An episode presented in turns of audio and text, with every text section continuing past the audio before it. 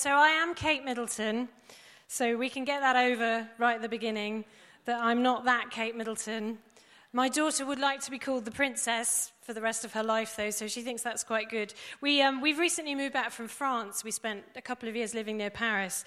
And when we first moved there, we lived in a relatively small village on the western edge of Paris. And um, we, they have a drinks do every September because, you know, it's France, so that's what you do, you drink wine, to welcome newcomers to the village. And uh, we were chatting to the mayor because it's France, that's what you do.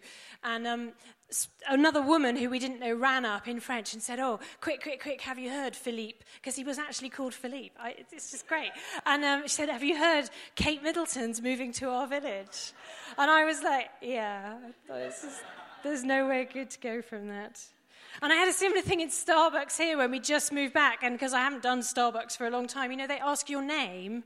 And so without thinking, I just said Kate Middleton. And the guy did a little bit of a double take, and then he went away because uh, it was a long queue to get my order. And of course, when they finished my drink, they yelled, this is at King's Cross, to the whole of the crowded Starbucks, um, hot chocolate for Kate Middleton. And the entire place went silent. And I did just think, I'm just going to be such a disappointment now. Anyway, but none of that has anything to do with what I'm going to talk about. Um, so I'll tell you a little bit about me. As, um, as Andy said, I'm a psychologist by background. I actually started out as a medic, um, and I work with a church just across in Hitchin, so not so far from here. But I'm also one of the team behind Mind and Soul, so we're a national organisation, and we're really passionate about emotional health, and specifically trying to encourage the church to engage with that. But for me personally, I, uh, I work for a church. I run, I'm involved in running that organization. I uh, work freelance as well, so I've written a bunch of books and stuff. I have two kids. I have a husband who's a city lawyer um, a cat. And so I get quite stressed, basically. So if you've come here hoping to hear from some amazing person who has all the answers to stress and never gets stressed, then I, I, I don't want to be a disappointment. So we should start out by making that clear. You know, I have a four year old boy at home uh, who screams a lot. So we all get quite stressed in our household. But hopefully that won't last too much longer. And I guess with stress, the thing is, is that I don't know what's brought you here, but we all want to think that everything's okay. Uh, we like to go through life just thinking, well, we're, we're managing stuff fine. Nobody likes to think, actually, I'm having some trouble here. Um, but what, how would things change if the way that we thought about our emotional health was the same as how we thought about our physical health? So I don't know what you guys did at the weekend, but the chances are that through the weekend, through the week, you probably do some things to try depends how enthusiastically, probably depends on the time of year, but to try and do something about your physical health. So we're not so far from New Year's resolutions. A bunch of you probably maybe joined a gym, perhaps started trying to eat healthier. I don't know, whatever it is that you do. So, what if we thought about our emotional health the same way? Because we tend to only talk about emotional health when we're unwell. But we all have emotional health, all of us. I do, you guys do, everybody does. So, why do we wait for it to go wrong before we start to think about it? And stress is a really significant issue when we're thinking about our emotional health. What affects how well we're doing day to day, week to week, month to month? Because we like to think about emotional health like there are sort of two boxes. I always think we like to have this two box model of emotional health. So, on, on one side, there's a bunch of people here who are basically in the happy box. So, this is the box that hopefully most of us are in. You were reasonably lucky, you had a pretty good start in life, things have gone reasonably well, and you're basically fine. Thank you very much. Then, over here, we have the other box, which is those other poor people who perhaps didn't have such a good start, bless them.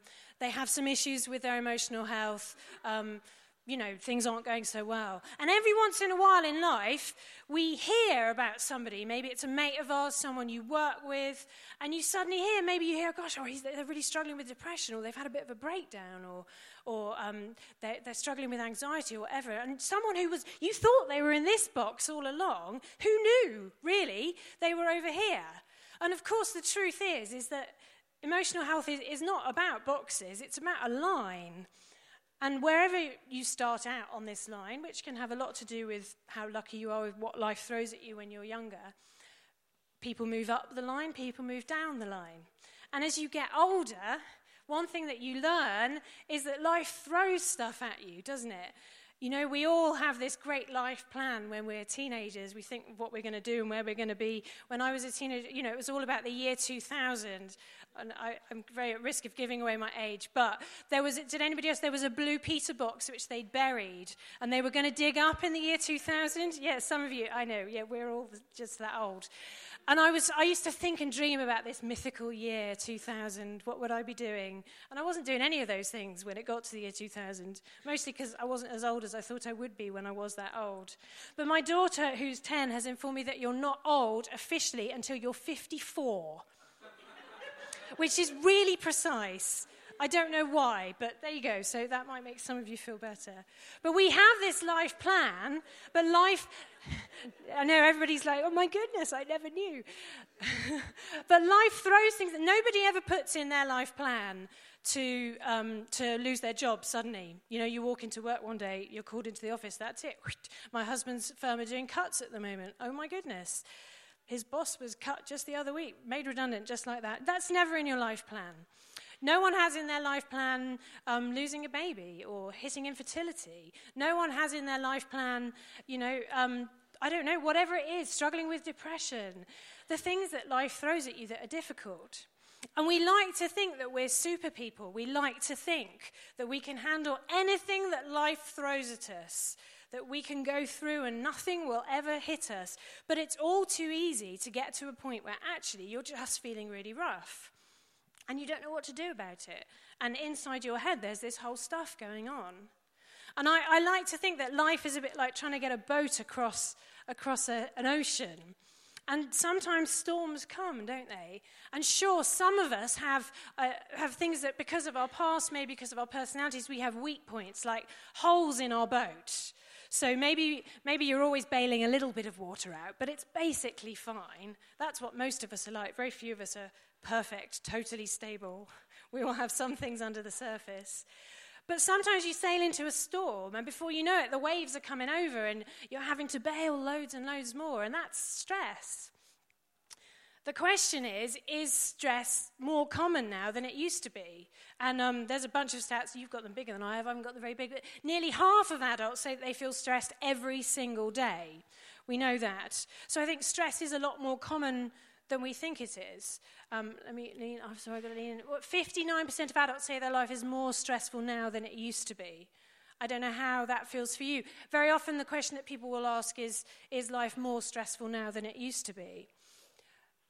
And the thing about stress is that um, there's a couple more stats and stuff up there, but we like to think that it's a bit of a weakness. We can see from the way we talk about it. You know, when I come home, my, my daughter has just texted me just before tonight to say the earth shattering news that she has found her library book.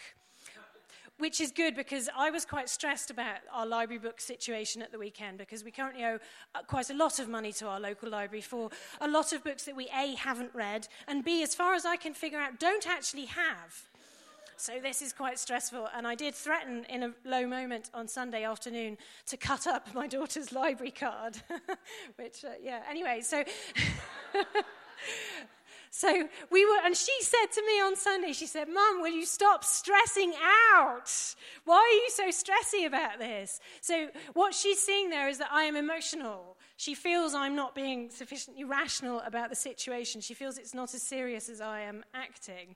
So we talk about stress that it's like that. It's about when you get stressy. But as a, as a physiologist, as a clinician, my understanding of stress is quite different. And stress really is about what your body and your brain have to do all the time. Whenever the, the circumstances around you create a demand on you. So, from the minute your alarm goes off in the morning, you are experiencing stress. How much stress probably depends on your household. You know, if you've got to get kids up and out, then probably quite a lot of stress. My household is not the calmest in the mornings. But you've gone from asleep, and basically, when you're asleep, that's your lowest stress baseline, hopefully. So when your alarm goes off, immediately your brain is having to process stuff. What's the time? Am I late? Um, shall I have toast or cereal, tea or coffee? Who have I got to get up? All of those things your brain is having to do. So that's physiologically, psychologically, it's stress. Not because you're stressed out, but because you're having to do things. So, the first thing to learn and remember about stress is that it isn't all in your mind. It's a real whole body, whole mind, whole brain reaction. And you have a stress system throughout your body, which is about moderating your response to everything in the world around you your attention, your focus. Um, even things like how hot or cold you are, all of this stuff is down in part to your stress system. So it's so much more than just your emotional response to stuff. Any time that you have to adapt in any way to the world around you, your stress system is being triggered. So, when I talk about the level of stress in your life, I'm not just saying those moments when, like me on Sunday, you get a bit stressy. I'm talking about the level of demand that your body and brain are under day to day because of whatever it is that you're doing or trying to keep up with. So, what we need to remember is that stress is about preparing us to act or to react to whatever we're trying to do in life. So it could be something that life's thrown at you, or it could be just the demands that you're placing on yourself because of the circumstances you're in. And at different times in life, your stress level will vary depending on how much stuff you're juggling, what's going on, exactly where you're at. And the thing with your stress level is that it's very good at coping with those sort of short term absolute dramas. So, um, hopefully, you've got a picture on your screens. I love this picture of the guy on the canoe you got the picture? Yeah, yeah. So he is about to have one of those short term stress moments when he turns around and looks behind him, right? And your stress system is really good at that. So if you guys go out of here tonight and you come out and you go and look for your car or whatever, and a bear jumps out from behind another car at you, which, from what I understand about Watford, is unlikely but never impossible because you never quite know. Um, your stress system, your fight or flight system, as you'll probably have heard it referred to, will respond to that really, really well. It prepares you to, to react, it helps you assess the situation, it helps your brain analyze what's going on, and it helps you decide what to do.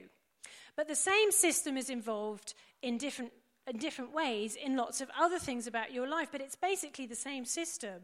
So, the, the message about stress is that it isn't about being weak. So often, if we say, oh, someone they're a bit stressed out, or he had to take time off because of stress, what we mean is, uh, you know, they're, they're not up to it. I know my husband, because he's a, he's a lawyer, um, he had someone come in. Apparently, there was someone at work who, in their first week in his job, did the fatal thing of they cried in a meeting. And he was like, oh, no way. They're not going to last a month. He said, they just can't cut it, can't take the stress. That's how we talk about stress. We see it as a weakness. I was like, but they could be a brilliant lawyer, absolutely fantastic strategist, amazing manager of people. He's like, yeah, but they can't take it. I don't know actually if that person ever did last because he left that job and moved to a different one. Anyway, but that's how we treat it. We say it's a sign of weakness. and we look down on people who are struggling with stress, but it's actually just a sign of being human, which is a good thing. No, it is, it's a good thing. So those, some, often people aren't sure. It's a good thing to be human, and therefore, as humans, we will experience stress. And the thing about humans is not only do we experience stress, but we are more prone to stress, particularly now, than perhaps we've ever been.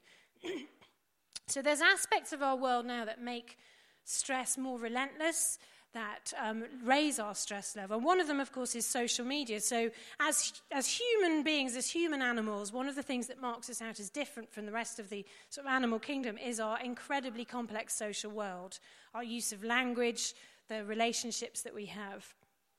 But now, thanks to social media, they're not just the people who you're physically present with.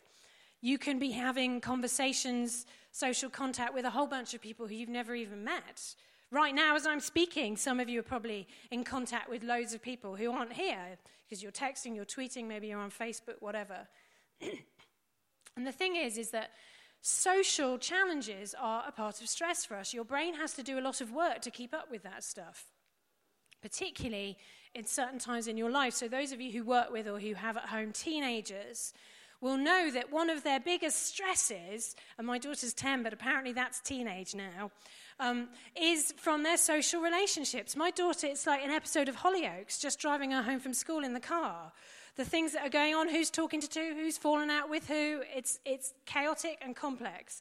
And the thing is, she's just 10. In about four or five years' time, that won't stop when she walks out of school because she'll come home and she'll log on.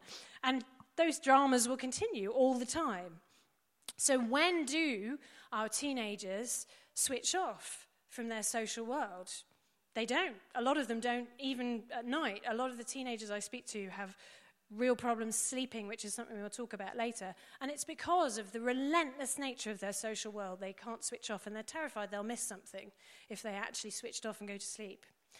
The other thing, uh, another thing that, that, as human beings we do is um, we have this great system where we exist not just with the emotion and dramas and the stress of the current moment, we like to also carry around with us um, the stresses of another time in the future of things that may never happen. As psychologists, we call these anticipatory emotions. Everybody else just calls it worry. And you know, um, Tolkien fans, it's like the mirror of Galadriel. It shows you what, what, what things that may yet come to pass. May yet. Most of the things we worry about never actually happen.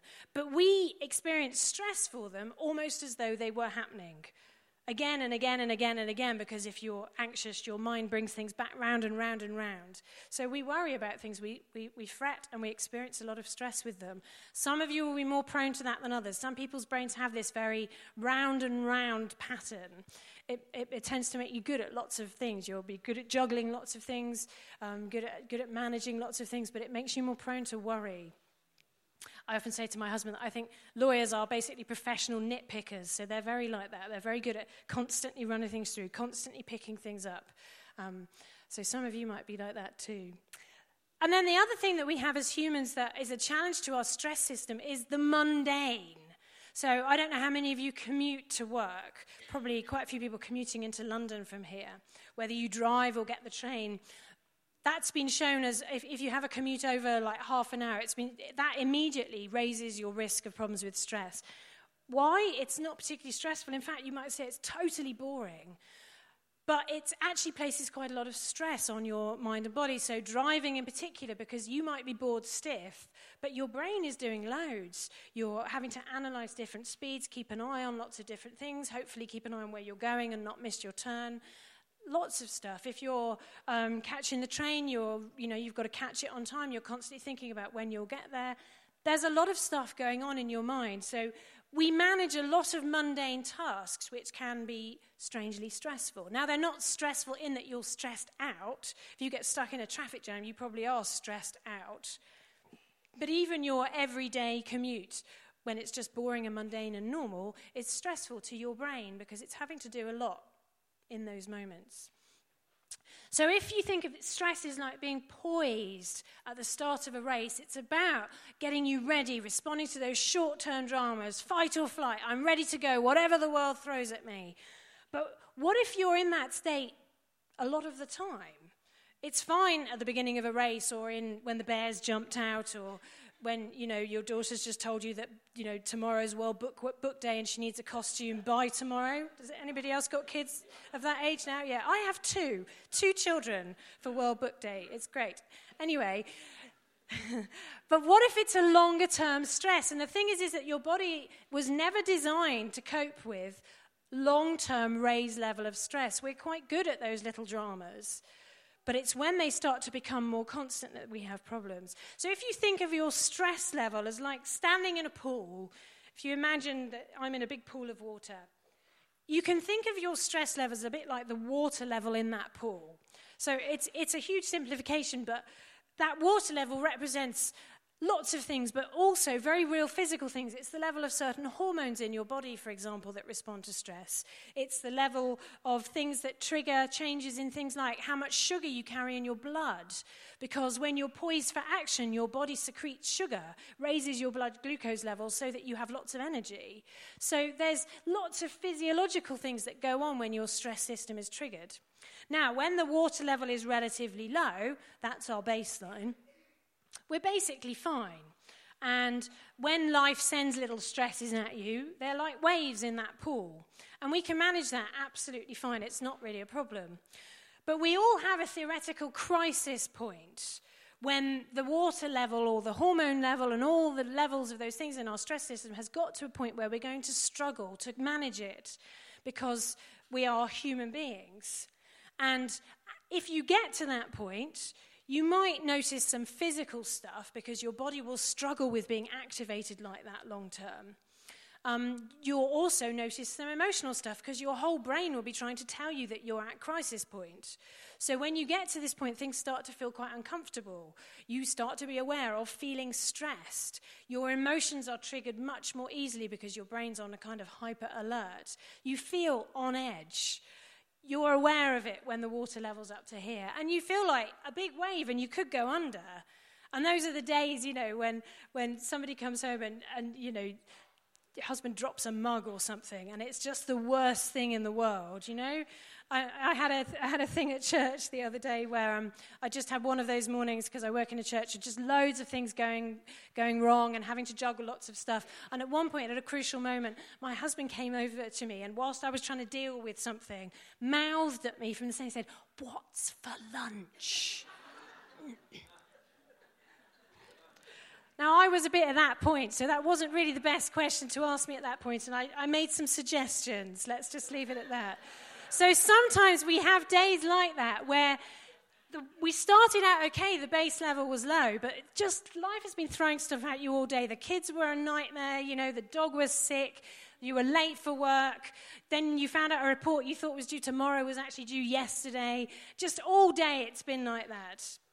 We've all had days like that. And it's like you never get time for the water level to drop down again because normally you have a stress and then you relax and it goes back down again. So you get to a point where you know you're feeling like you've gone under. You need, you need your periscope just to get round and see. We all have moments like that. But there are other ways as well that our stress level can become a problem. Hopefully, that one, if your significant others have any sense, they go away, make you a nice cup of tea, or if it's a bit later, another appropriate beverage, and they leave you alone for a little bit to calm down. That's, and then your stress level drops down, and hopefully you're back to being a reasonably rational human being. But there are other ways where you can get pushed up to that crisis level. One of them is if you're going about your everyday life and something happens, life throws something at you, and you're hit by a massive wave of stress. These are the, you know, the 3 a.m. phone calls, the, the life dramas, the things that you didn't think you were going to have to deal with that day. Uh, maybe a, a, significant trauma. You, you, you, crash your car on the way to work, or something really dramatic happens.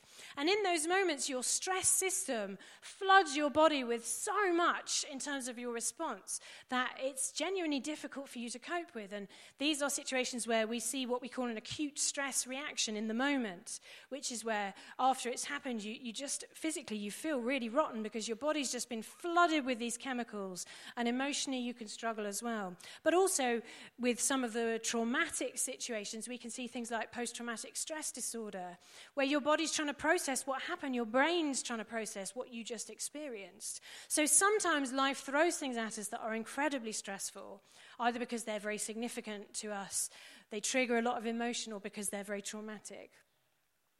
The most common way for people to struggle with this stress level, this water level, though, is when that baseline just gradually seeps up.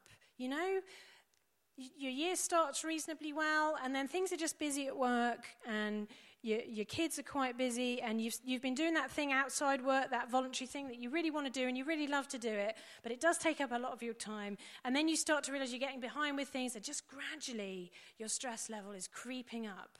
And it's like Although at the end of each day you do relax a bit, it never quite drops back down to the bottom. And just bit by bit over time, you become aware of gradually starting to feel more and more tense. We all have moments like that. Life will, it will chuck things like that at you. But the risk is, is that you get to a point where your baseline becomes so raised that, in effect, you're like this guy, you're walking underwater.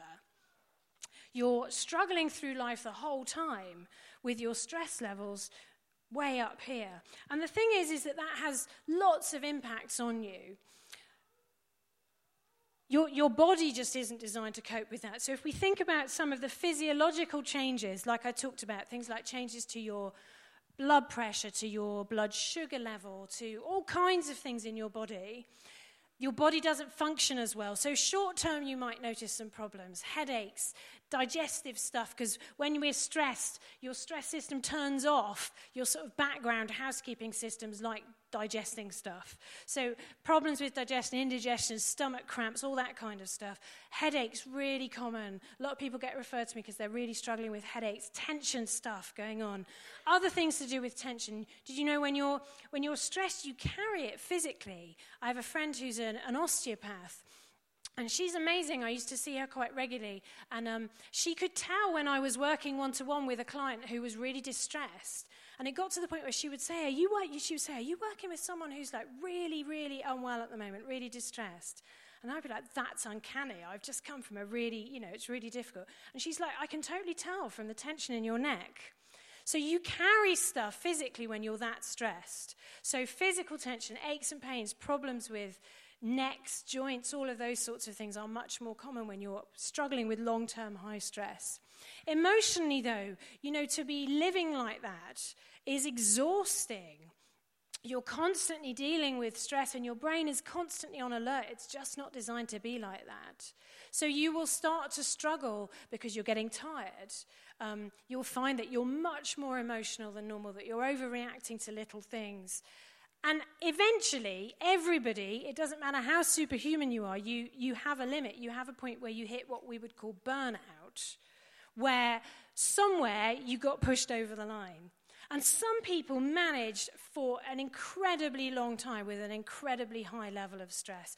And sometimes life asks us to do that, doesn't it? You know, um, I'm not being recorded tonight, so I can tell you that my parents are about to move to my town. Like, so you get, sometimes you hit moments in life, you're caring for elderly relatives, or you, you've just had a baby because, you know, they're stressful, um, or work is incredibly stressful. Like my husband, you're at a time where they're making redundancies. He's like, oh, it's such fun. Every time someone gets called into the boss's office, you wonder if they're going to be going to clear their desk afterwards. It's such a joy.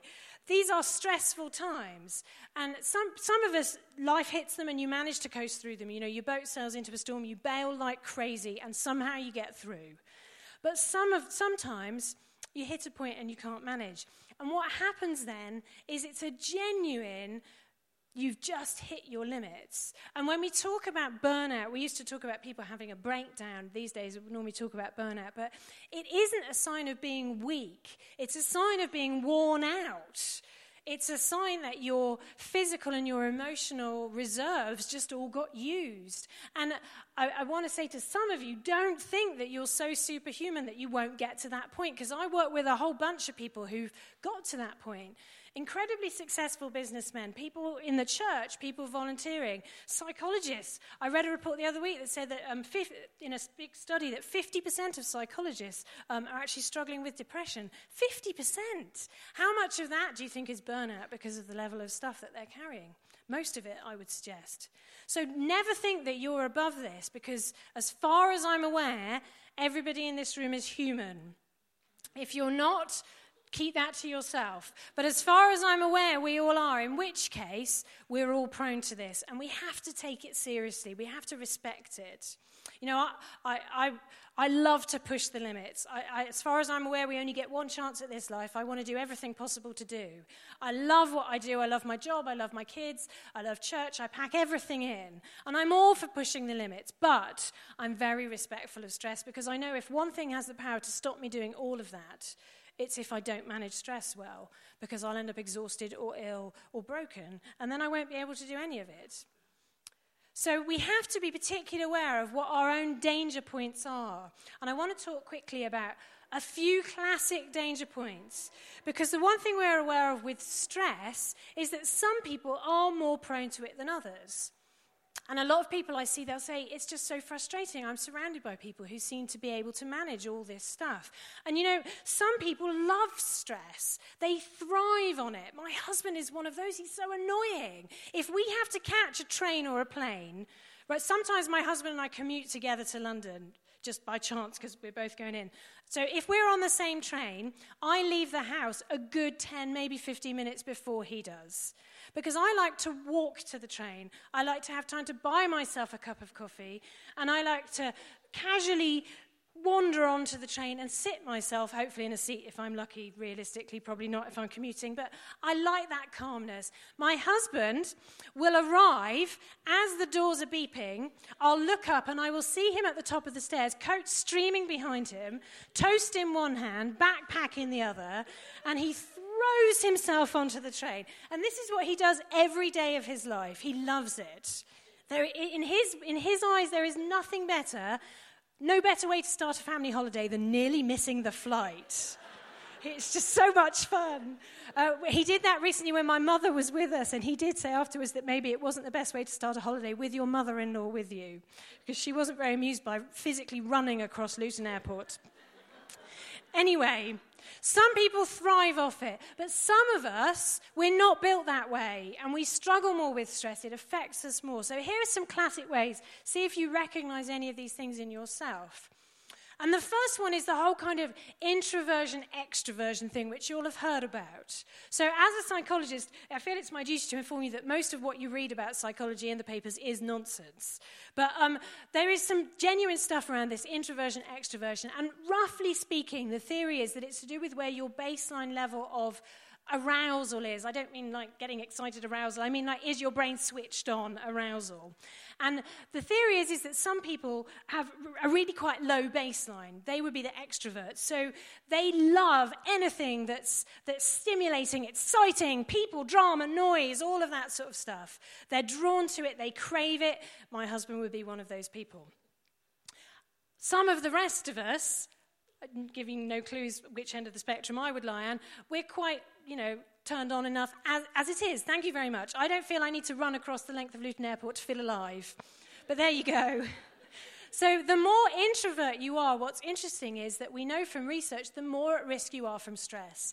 And if we look at studies of burnout, we see again and again and again that the more introvert people are, the, the higher the chance that they will struggle with burnout. Why?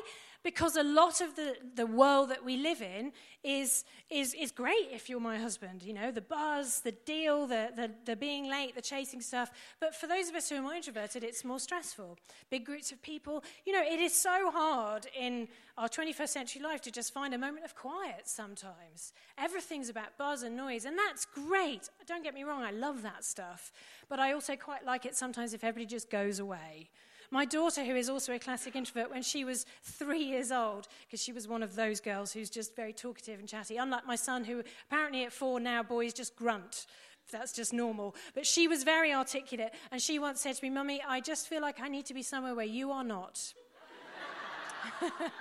so, yeah. So that's, that's such an introvert statement.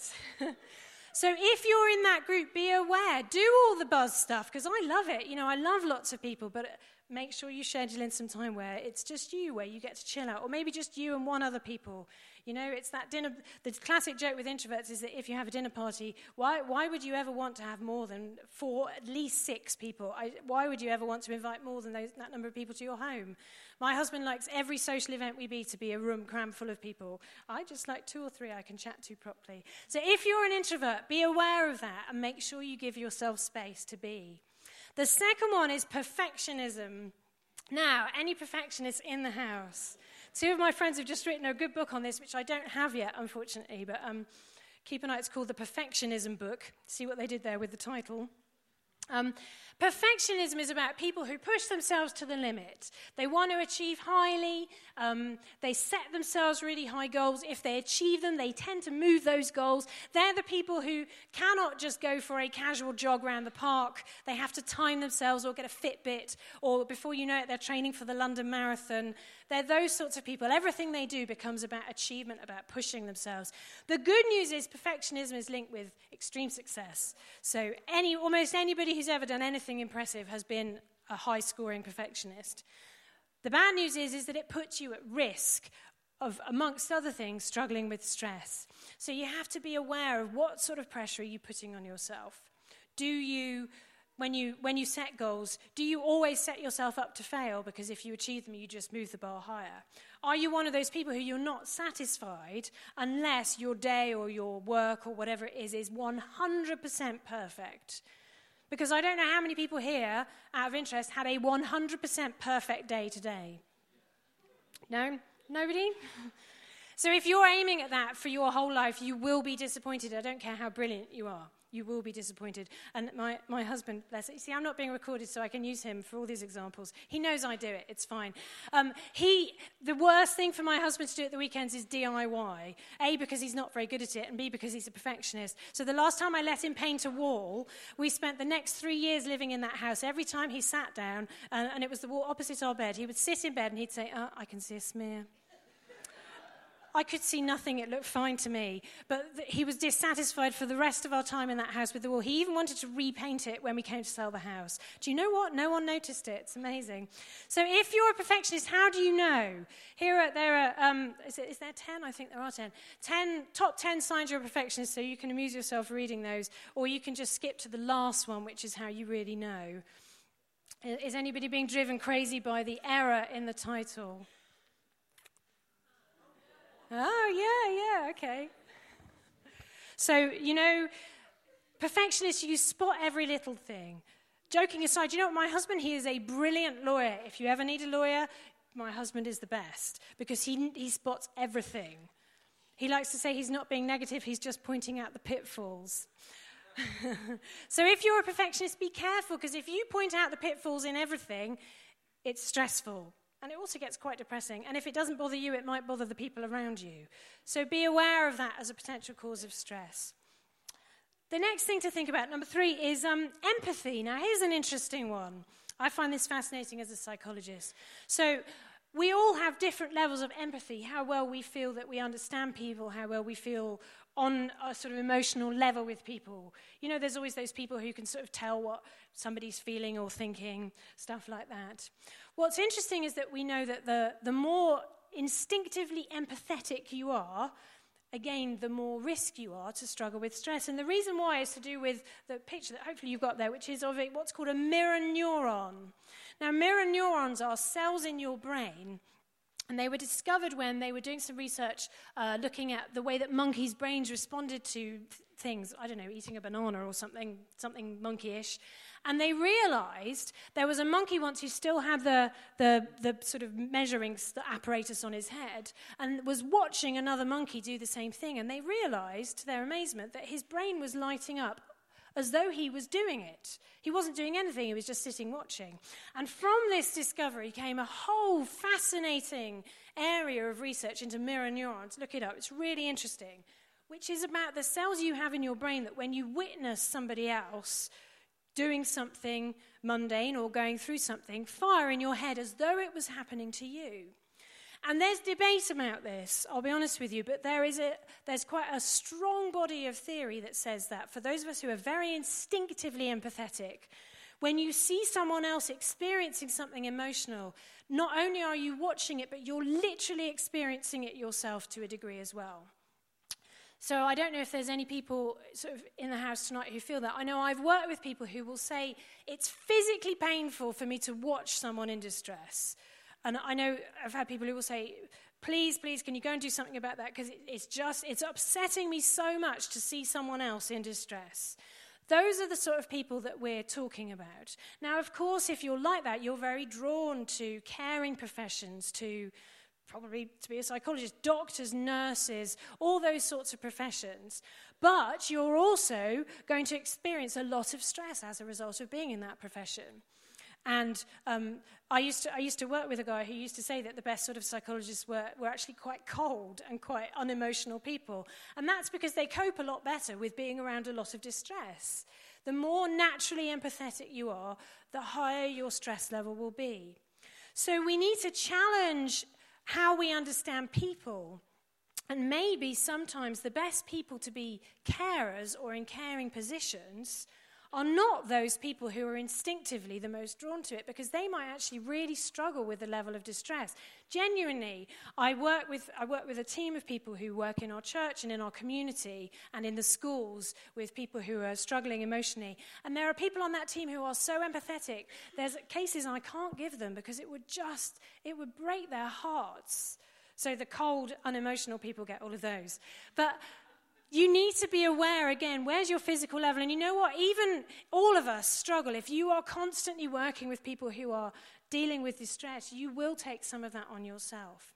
So, what I'm talking about is we need to be aware of how we care. And I love the Mumford and Sons, um, Sons song that says that we should, I will love with urgency, but not with haste. We need to, yes, be instinctive. Go with your instinct if you're a carer, but don't be so hasty that you don't think about it.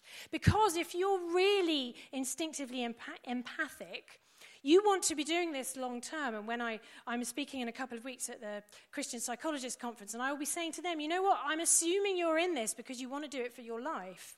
So if you want to do it for your life, you're going to have to get better at managing this because otherwise, the risk is you will burn out two, five, ten years in, and you won't get to do this long term.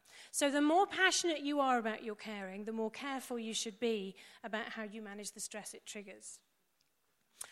Okay, number four of the ways that you can be more prone is be careful about what you do with negative emotions. So there's a whole bunch of negative emotions. And I've already talked a little bit about anxiety. So some of us are more prone to anxiety than others, maybe because of stuff to do with our personality. So p- people who are perfectionists often are people who also struggle with quite a lot of anxiety and worry. Maybe it's to do with stuff from things we learned as we were growing up, whatever. Some of us are more prone to anxiety. Some of us are in life situations where, because of our role, maybe at home or in work, we have to deal with a lot of other emotions. Frustration, for example. So, any teachers in the house tonight, you know, teachers or parents, frankly, because children drive you crazy. No one tells you that before you have them. They're all like, oh, it's so wonderful, it's such a joy. They drive you crazy. And I, have never been a teacher, but I assume they drive you even crazier if they're not your own. so if you are a teacher or if you are working in one of those very caring roles, it wouldn't be appropriate if, when I'm sitting with someone who's trying to work through something very traumatic, I required some extra support for my crying as well as theirs. So I have to manage my emotions in that moment. As a teacher, it would do you no good if you lost it every time you got irritated by one of your students. I don't know how you do it. 10 minutes on my daughter's maths homework, and I feel I'm ready to strangle her. So, you know, a whole day teaching, you have to get good at managing frustration. Other situations, people who are entrepreneurs, that great entrepreneurial spirit the um, literature around entrepreneurs talks about people who have a basic dissatisfaction with the status quo. They've got this kind of ticking, I want to change things. Come on, we've got to improve this, do it better. Those people deal with a lot of frustration. So, if any of those things are you, you need to be really, really hot on how you manage stress because your higher level of emotion triggers the same stress systems. Remember, fight or flight. So, frustration, anxiety, worry, all of those emotions trigger your stress system. And they're so closely linked. The higher your baseline is, the harder you'll find it to deal with those emotions. The more of those emotions you're dealing with, the higher your baseline will be. So, if you're one of those people who is dealing with a lot of one of those kinds of emotion, you need to get better at it. I love this quote. This is um, there's a guy called Henry Marsh. He's a professor. He's a brain surgeon. He's just retired, and he wrote a book called Do No Harm. And um, you'll see the quote on the stream. He says that as a surgeon, you learn from an early stage of your career to accept intense anxiety as a normal part of the day's work and to carry on despite it. I don't know about you, but I kind of assume that brain surgeons got over intense anxiety. If someone was operating on my brain, I'd probably have chosen someone who wasn't intensely anxious about it. Do you know what I think? But this guy, it was an amazing brain surgeon, groundbreaking. And yet, what he says, no, it never goes. You just have to get used to dealing with it. So, if you're in one of those positions, I don't know, maybe there's a brain surgeon here tonight, but where your job triggers a lot of emotion, that probably won't go. But you will need to get better at dealing with it. So we have to understand that our natural way of managing stress is not to avoid it. So everything that I've talked about this evening so far is probably very disappointing to lots of you who are hoping to come and learn how to avoid stress. You can't avoid stress, it's everywhere.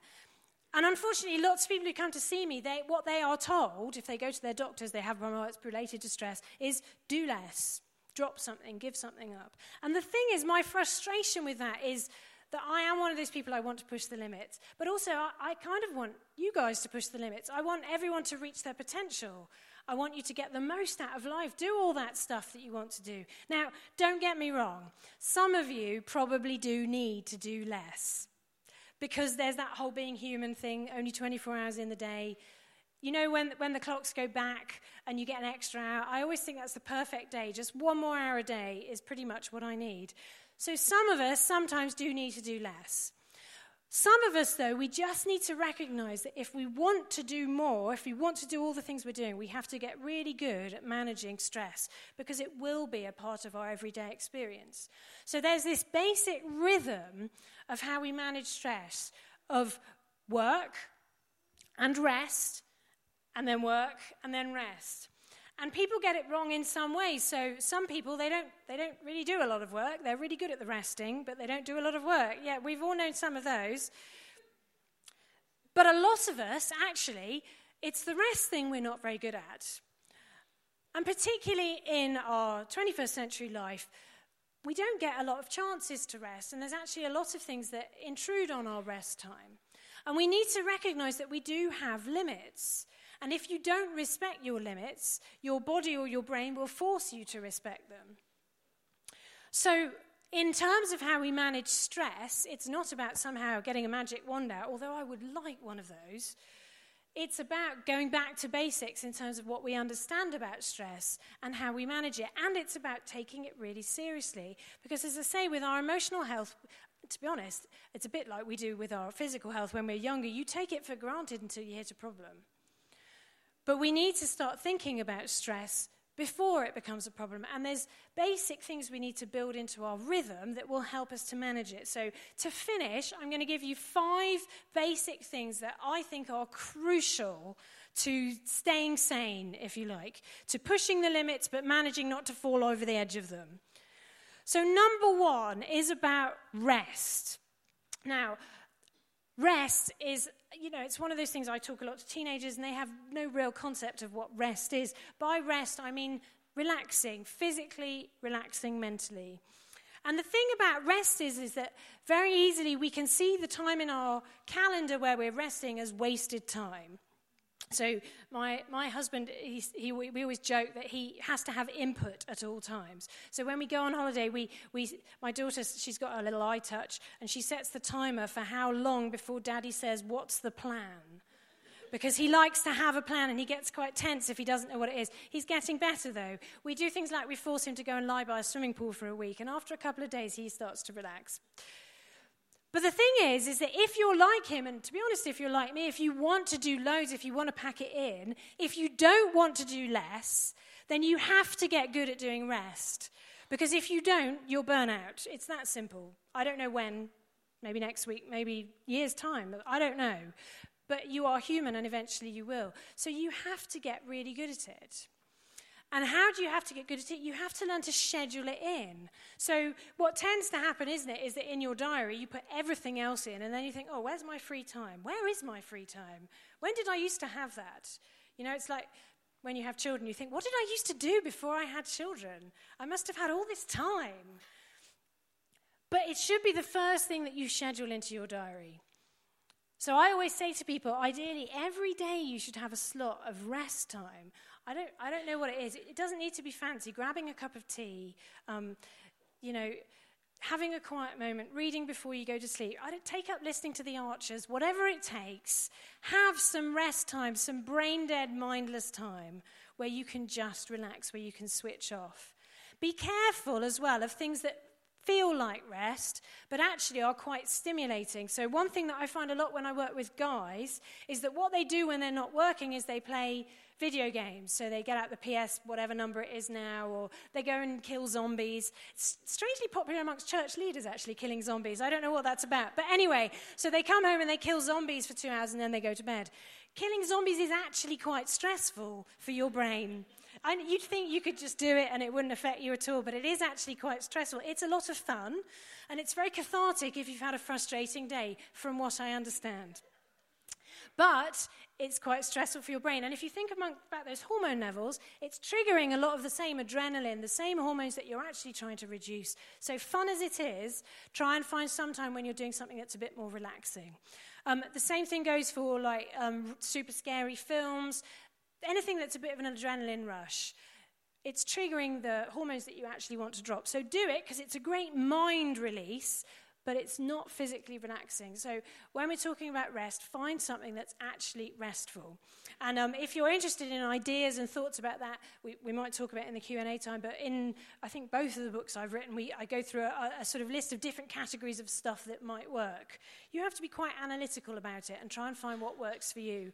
Because some people, you put them in one situation that somebody else would find really relaxing and they actually get quite stressed about it. So you have to work out what works for you, but work out how to rest and then do it regularly. Number two is something about boundaries. Now, I cannot harp on about this enough in today's age because, you know, I remember very clearly the day that my husband got his first Blackberry. And he said to me, It's just amazing because people can get hold of me all the time. And I was like, I know, but people can get hold of you all the time. And it is great. And you know what? I have my iPhone, I'm picking up emails. I am the worst at this. But again, it's really bad for your stress levels. And some of you may have read in the press not so long ago, there was a big study again. What's the one single thing about the way that you live your life that can predict how stressed you are? It's how often do you check your emails?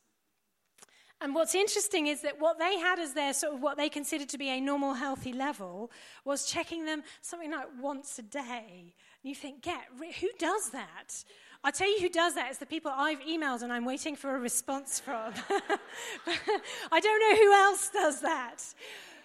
So the base, the bar they were setting was really low. People like well, me, to be honest, who check them all the time, the people I like emailing because they reply back, except when you were trying to get rid of emails. You know, when you're trying to go through your inbox and you reply to a load of emails, and then the what's it start replying back, and you think, go away, because I'm trying to get my email list down. But the more you check your email, the more stressed you will be. So, watch your boundaries. You know, watch out. When does work finish and when does rest start? Because actually, that's a really hard question to answer these days. When does work finish? Uh, you know, that's interesting. I mean, I'm kind of freelance. I have a couple of part time jobs. I juggle it with my kids. I don't really know. When my son says to me, Are you going to work today? I don't really know what he means by that because I, I work at home and I work at work and I work in other places. Where's your boundary? And what I would say to you is the key is to find some time somewhere in your schedule which is just work free. Turn off the phone, switch off your email. When you go on holiday, please, for the sake of your sanity and your family, think about leaving the Blackberry or iPhone at home. I know, I don't like to do it either. But it's good for your stress levels and it's good for the stress levels of your family too. So think about that. Particularly watch out for what I call topping and tailing. So you know you've had a day off and you you get into bed, you're about to switch off, go to sleep, and what do you do before you go to sleep? Who checks their email? Come on, honestly. Yeah, I, I do. I do. And I have to, God, I've got to stop that. So, and you know what? When you do that, it's like fate smacks you in the face with it because if somebody sent you a horrible email, you will read it at half past 11 at night and you won't sleep and you have only yourself to blame for it. So, stop topping and tailing your rest time. If you've had a rest day, enjoy it. Take the whole day. Don't waste it by checking your email before you go to bed. Number three is about your emotions. Did you know that your emotions are like the warning lights on the dashboard of a car? They are there for a reason. They're not there just to be ignored. You know, when you're doing a long journey and you just you stick a bit of gaffer tape over the warning lights because you can't really deal with that right now. A lot of us are doing that with our emotions. So notice your emotions. They're there for a reason. They're your brain's way of signaling to you that something important might be going on. And I often say that dealing with emotions is a bit like trying to get an angry cat into a box. Uh, who has cats? Because if you don't, you're just you're not going to understand this next bit. So just bear with me. We we took two cats all the way to Paris, and we only brought one back because they were quite old. But that was that was quite stressful. Trying to get a cat into a box. There's a lot of yowling. Um, there's a lot of paws going everywhere. It took three of us to get two cats into one box to take them to France. It was quite a big box. On the way back, we discovered to our joy that cat number two has worked out how to get out of said box. That was fun. Halfway down the auto route, my son went, Cat, out! And we were like, Yeah, no, no, the cat's in the box. He said, It isn't, mummy. And then my daughter went, It really isn't. And we had to try, whilst going down the auto route, um, to get the cat back in the box. And then we had to gaffer tape the cat into the box. So when you get to the Eurotunnel and you have to give a vet check, and everybody's there with their very pleasant animals in their nice smart boxes, and we come in with the gaffer tape box and start peeling off the tape. I think everyone wondered what we had in there. Anyway, the cat was fine. But if you if you suppress your emotions, if you try to ignore them, if you try to push them down, it's a bit like that. And I know that we all have to do it sometimes, and actually, part of healthy adult emotional control is the ability to do that. But if it's the only thing you know to do with your emotions, if you have to deal with a lot of negative emotion, if you don't find times when you can release that emotion, it's like that cat in the box. It's physically hard work keeping it in there. And it doesn't just disappear, you know it's there honestly, trust me, seven hours from Paris to Hitchin, meow, meow, meow. After the first half hour, that gets really boring. And you turn the radio up, you can still hear it. So you know they're there. But most of all, and joking aside, is if you do that a lot, I don't want to be around when you have to open the box. And what happens to us is when we're tired, when we're weak, when we're vulnerable, when we've had one of those awful days, is that some of that emotion can just engulf us. And again, we've all had it happen. You just suddenly feel dreadful and you don't really know why. And it's because the stuff that you didn't deal with earlier in the day has, has suddenly come out. And if you do that habitually, it's like you have a sort of bubbling pool of nasty emotion. And that's where people often get into trouble using stuff to try and deal with their emotions, whether it's, it's drink, self harm, food, whatever it is, is because you've got this pattern going on with your emotions. So Pay attention to your emotions, and if you're struggling with them, get some help. It's okay to admit that you sometimes hit problems with your emotions. We all do, everybody does. Number four is about balance, and I, really, I've talked about this a lot already. It's about that thing of, um, of how you balance. You know, we talk about work life balance, don't we? Some of you are juggling way more than just work and life. You're juggling like work, life, kids, volunteering. I don't know what it is. It's a lot more than just, it would be, so wouldn't life be simple if it was just work and life? It's, it's busy. So do push the limits. I'm all for that. I'm all for that. But know when to stop. Know where your limits are. Know where the balance is.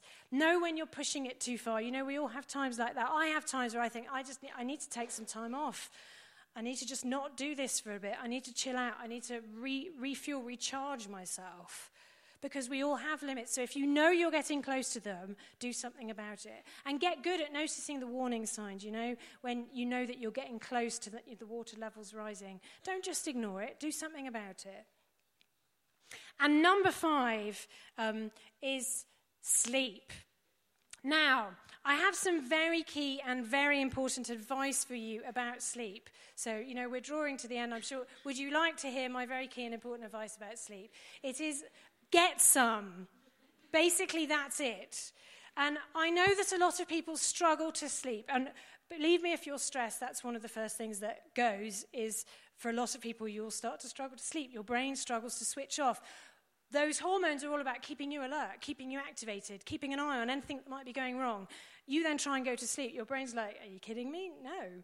So you, it is the most common thing for people to struggle with as part of stress. But do you know what the, the most common reason for people not to get enough sleep is? They don't spend enough time in bed, they don't go to bed.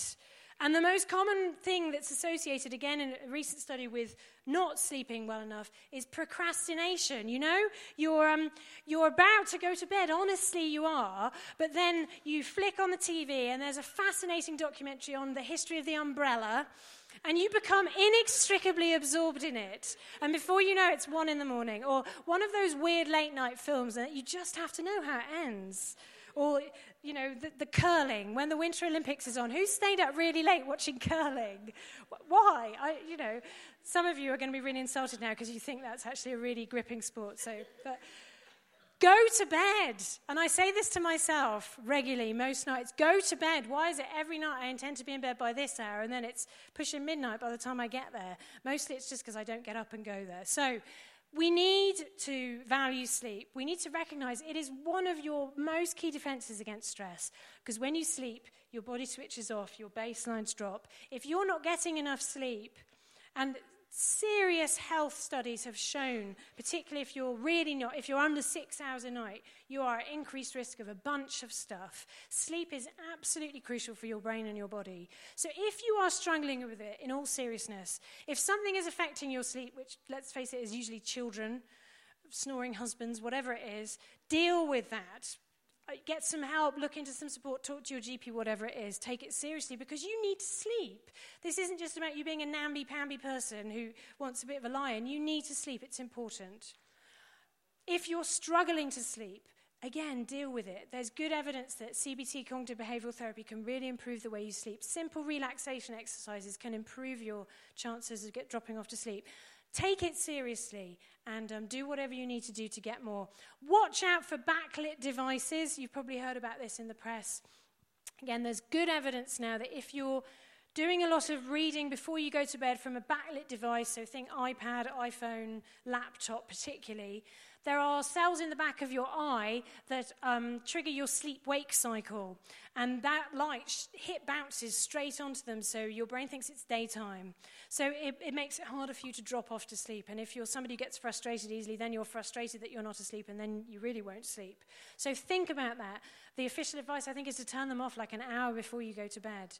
Or just turn the light down as much as you can bear if you have to use one. Or don't, you know, check your email at the end of the day and then turn it off. So be careful with that stuff. The message of all the things I've been talking about is one about taking charge of how you manage stress. We need to be less passive about it and more active in terms of how we deal with it, not in terms of running away and cancelling half of what we do, because I don't think that that's what the message should be. If I tell you that the way to deal with stress is to stop doing half of what you do, I'm not helping you deal with stress. I'm teaching you to run away from it. So do all that stuff, push the limits, but be active, be proactive about how you manage stress. Because um, I just want to finish this. This is one of my favorite quotes. It's, it's from the Bible, but it says that more than anything we guard, we should protect our mind. Why? Because your life flows from it. Everything you are is up here. Everything you interact, everything that you are to your family, your friends, the people who love you, everything that you are in your job, everything that you do comes from up here. And stress has a massive impact on your mind. It affects your memory, your ability to focus on things, how easily your emotions are triggered. It exhausts you. So protect the thing that you value the most and um, be careful about how you manage stress. Great. And now we can get a break. Great. Let's say thank you to Kate.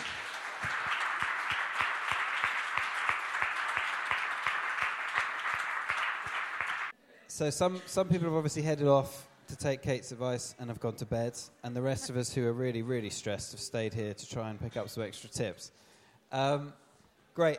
The question, if we could keep the, the question number on the screen, Matt. Um, if you do have other questions, text them in as we go. We, we probably won't get to all of them, but um, if there's a theme coming up, we'll definitely try and address that. So um, the first thing to say is quite a few people have texted in about um, struggling with anxiety. So, okay, a, a yeah. couple of the examples were uh, how do you cope when you find that you are stressing over silly things?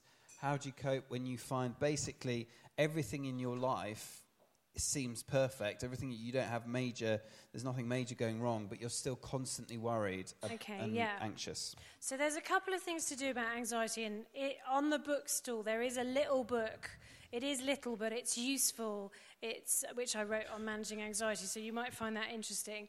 But there's two things you need to think about. If you're the sort of person who's prone to anxiety, I cannot emphasize enough how important your baseline is. So, keeping, trying to keep your baseline stress and anxiety level low is really important. I met with someone just the other day for whom this is definitely an issue. So, if you know you're that person, you have to be absolutely hot on every day doing something that's relaxing, keeping an eye on your schedule, making sure you get time out, practicing relaxing. I know that sounds really weird, but very few of us instinctively know how to relax. Um, I remember when I was a med student, I struggled so much with stress, and I had to learn to do it. I remember like running hot baths and getting in them and lying there trying to relax and feeling more and more stressed, and I had to learn how to do it. And this is what I talk about in the stress books about being quite analytical. You know, get do a survey of all your mates. Um, what do they do to relax? Get as long a list of ideas as you can, and then try them and be really ana- analytical. You know, put a slot in as often as you can, at least a few times a week. Every day is great. Half hour. Choose one thing off the list, give it a go, and then think afterwards. How did that work? Did I feel more or less stressed at the end? Um, and see what works. Remember, there's two things for relaxation there's relaxing your mind and there's relaxing physically. You, you, you need to do both, ideally. Some people, they find that it's quite easy to switch off their mind. If you're prone to anxiety, you're probably somebody who struggles a bit with that. So you have to be clever.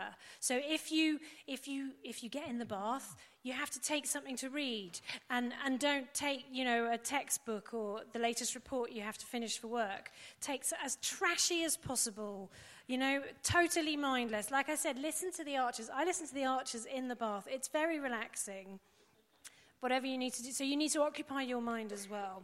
So there's that. The other thing that you need to do for anxiety is think about um, what are your triggers? Why is your brain triggering so much? So anxiety is a bit like a smoke alarm. So hopefully we all have smoke alarms in our house. When your smoke alarm goes off, does it mean that there's a fire? Anybody? No? Hopefully not. What was the last thing in your house that set off the smoke alarm? Toast, yeah, toast. The gr- Normally, it means one of my kids is trying to do something with the grill. Hopefully, not the four-year-old. Um, so your anxiety can be like that. It, it, it, triggers too often. It's got too sensitive, and often that's what's happening. And the process of CBT, cognitive behavioral therapy, is about learning what is triggering your emotion. So if you really struggle with anxiety, you can do some work to try and understand that better. And there is a free course for CBT available through the Mind and Soul website. So if you're interested in that, there's a free CBT course that was written by a guy who's one of the country's leading experts on CBT. The course is called uh, Living Life to the Full. Um, and you can get to it through mindandsoul.info. If you're looking for Mind and Soul, remember mindandsoul.info because there are lots of other Mind and Soul type websites and they're not us. So, very important to get the right one mindandsoul.info. And you can click on courses there and you'll see links to that through there. Great. Brilliant. Um, okay, another question is how do you recover from a burnout? So, if someone's got to that stage where they've, as you described, completely burnt out, what are the things to do to, I suppose, yeah, yeah. to recover? Okay, that, that's, that's a good question, and I, I do get asked that a lot. So, um, what's, what's hardest about burnout is that you do just have to stop that's, that's really it. it. There isn't anything I have that's more clever, except that it's really frustrating. Sometimes when you burn out, it can take an incredibly long time to recover physically, emotionally, to get yourself back on your feet you can get some help with that stuff. You can get help with physical stuff in your GP. You can get some help in terms of dealing with your emotions. The, the frustration you feel about having burned out is something that often people benefit from some support from. But basically, it is about time, and it is about giving yourself time and space and headspace to recover. I think how long it takes depends how, how long you took getting up to the point of burnout in the first place. But it, it can take a long time. So. Great. Okay. Uh, two people asked the question about what your view of mindfulness is. I think you might need to explain what mindfulness is. Yeah, okay. What your I'm, view is. I'm so glad you asked about that. So mindfulness is is very popular at the moment, and um, a lot of you may have heard so, something about it having roots in Eastern mysticism or Buddhism and stuff like that. Mindfulness is something that those um, sort of spirituality approaches, they do, they do practice it, but it, it wasn't theirs to start with. So mindfulness literally means what are you mindful to? What do you focus your attention on? So, those of us who are Christians, the Bible talks about mindfulness. It says, um, there's a psalm that says, What is man that you are mindful of him? Talking about God. So, saying, What, what is man that you pay attention to him, basically. So, mindfulness as a process, as a practice, is about thinking about what your mind is focused on. So, most of us, most of the time, your mind is focused on like a zillion things. And the, one of the original texts about mindfulness talks about what do you think about when you're washing the dishes?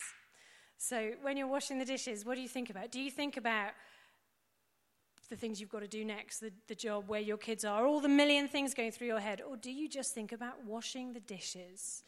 And it talks about when's the last time you really washed the dishes? And thought about, you know, like the bubbles and the pretty colors, and you felt the sensations of the warm on your fingers and the squeak of the plate. It gets more excited than I do about washing dishes. But the point is really interesting. It's about what do you focus your attention on? So, mindfulness practice is about two things. One is about simplifying how much stuff is going through your head. So, the practice of just focusing on something small, something simple. So, there are practices in mindfulness that are great for relaxation. Simple things like um, trying to identify every sound you can hear. If you can't sleep, this is a fun one, although not my, my husband's one of those people that ticking clocks, dripping taps, he can't, it'll, drive him crazy, so not if you're that sort of person. But go out for a walk somewhere and then sit and identify every sound you can hear the birds, the sound of the wind in the trees. That's mindfulness. It's about narrowing your attention to one thing. Or there was a study recently that seriously said that if you spent half, a, no, not half an hour, if, if you focus when you wash up the dishes once every day, it reduced your stress levels. So you could mindfully wash dishes or you could go for a mindful walk, um, be really aware.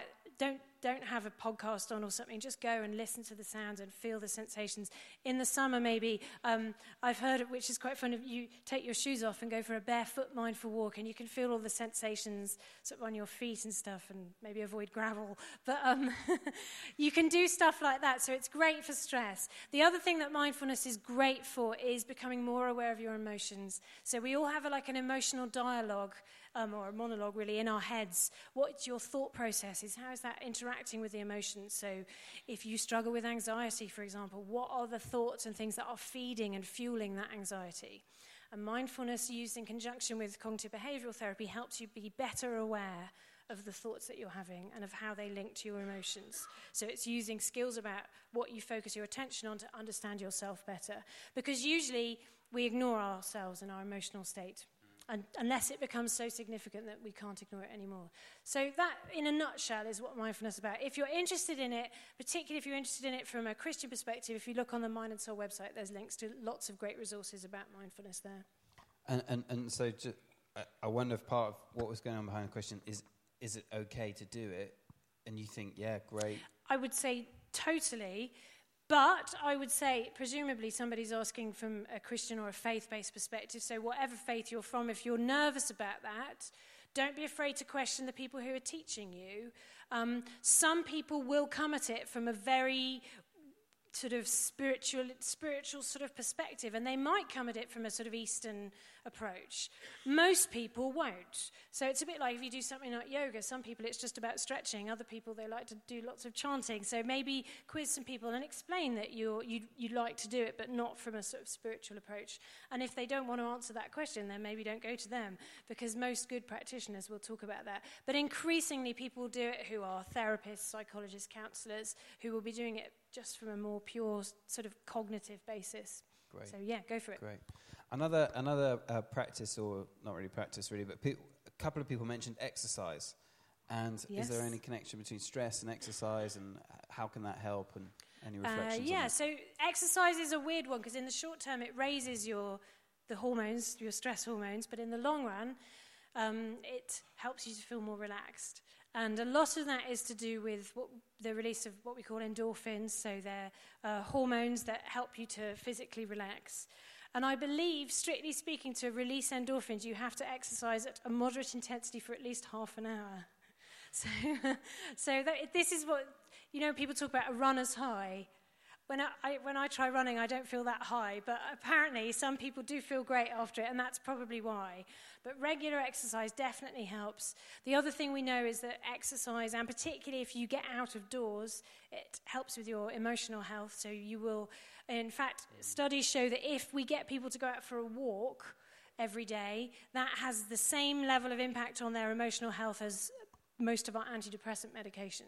So get outside, go for a run, go for a walk. I like to cycle, whatever it is you do. Um, on the whole, I think it's better to get out of doors than to go in the gym. But if it works for you, go down the gym. It would stress me out. But you know, the, the, the thing to be careful of with exercise, seriously, perfectionists, don't turn it into yet another goal. Because you start, and typically they'll go to the gym, and then they start timing themselves or counting the calories that they've burned off, and suddenly uh, it's another goal. And you'll see someone, they're totally stressed out. I'm Why are you to feel stressed very out? uncomfortable as we have this conversation.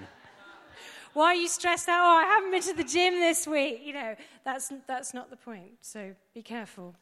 Just enjoy it. Noted. I'll, I'll write that down. Um, uh, also, a couple of questions about people. So, so from slightly different angles. One was saying, how do you how do you cope with just um, people pleasing? I suppose really when, when you you know that understanding of boundaries, but you've become known as someone that always says yes, and you find it very hard to say no to people. And another one was was more from the angle of how do you cope with people who are particularly stressful when you're you know they, they stress you out, they're emotionally Yeah. draining. Um, any any advice? I think both of those questions are about boundaries, really. Um, so, I mean, saying no is a basic boundary, and if you if you struggle with that, a I would practice saying no. Make sure that you say no to at least you know one person every day. Practice some nice ways of saying it, because sometimes it's just that we haven't rehearsed it in our head and we're just not sure how to do it. So you can. There are some great get-outs. You know, I, I've listened to some great things about how do you say no politely. So it's like, oh, I would so love to do that. I would really love to do it, but unfortunately I can't. It's just nice. You soften the blow. So you can practice stuff like that. Um, and you know, next time you go for coffee with someone, as a laugh, you can just think of lots of nice ways of saying no. um, I think you need to look at why you are a bit of a people pleaser. So, why do you find it so hard to say no? Is it fueling something in you? And we do have to be wise about that, particularly those of us who are in caring sort of roles. Sometimes, if we're honest, we like to feel needed, we like to feel important. And so, the reason we find it hard to say no is because it's feeding something in us. And if that's you, then it's something good to work through because the risk is, is that you'll just burn yourself out. But the other thing is about boundaries. So, the stressful people is these, these people, I mean, if the stressful people are your children, that's a lot more difficult because boundaries are not so much with your own children. But they shouldn't be able to get at you all the time. And actually, joking aside, your kids should not be able to get at you all the time. So, this is why managing things like sleep problems with children is so important because we need some time without those small people. Does, I don't care how much you love them, you need some time without them. And if the stressful people are at work or wherever it is, then think about do I have time when I know that they can't get to me? Be careful who you give your phone number to. People are always saying to me, Can I have your phone number? And I'm like, And here is my email. And by the way, I have two emails, and that's not the one I check very often. So my regular email, She gave me that email earlier when I asked for it. my regular, the, the email that I actually pick up every day, day, and the one I check before I go to sleep like I shouldn't, I don't give that out to, to everyone because there's certain people I don't want emailing me at half past 11 at night. And I, I'm really, really careful about who I give my phone number to. So, you know, maybe think about that. And if your job involves working with people who are quite stressful, um, think about maybe you have a social phone and a work phone. Um, so that, because you know how it is, you're trying to have a day off, and that's when people phone you, which is a pain. So if you have a work Blackberry or iPhone or something, maybe try not to use that as your social phone, because then you have a better boundary. Great. Okay, we've probably only got time, I think, for, for one more question. So, um, a, a, a couple, again, a couple of different questions. You, I think you probably covered a lot of it, but to do with how do you cope if you're in the middle of a stressful situation right now, and all the external uh, dynamics that are going on are out of your control. So, so one example might be you're in the middle of moving house and you're currently struggling to Yeah, sleep at the same yeah. time. What is there anything you can do? Yeah, and we know the most stress, the most stressful, the most anxiety-provoking situations are things where your control is low, and or the certainty is low. So you don't quite know what the outcome's going to be. So buying houses, um, stuff at work where maybe you're not sure, you know, if they're restructuring and you don't know how you're going to come out out of that. You have no real control over that stuff. So I think the thing to do is about building in sanity slots in your week. So I don't know what your sanity slots are. Some of them might be quiet times, going for a walk, having a bath, getting away from people. Some of them might be spending time with certain people, peaceful time, going out for dinner with, with your partner or hanging out with a mate, going for a few beers, whatever it is, where you just get that relaxation time in your day. Um, I love going to the cinema because it's dark, no one can chat to me, and I turn off my phone when I'm in there. So that can work. Whatever it is, try to find some sanity slots. And you know that the, the single, this is about saying yes, not saying no. Quite often when we're in those moments, people say, oh, like, oh, how can I help? And, you know, can I, can I do that? Can I babysit your kids? Can I make you dinner? And we're like, oh, no, no, it's fine because we're English.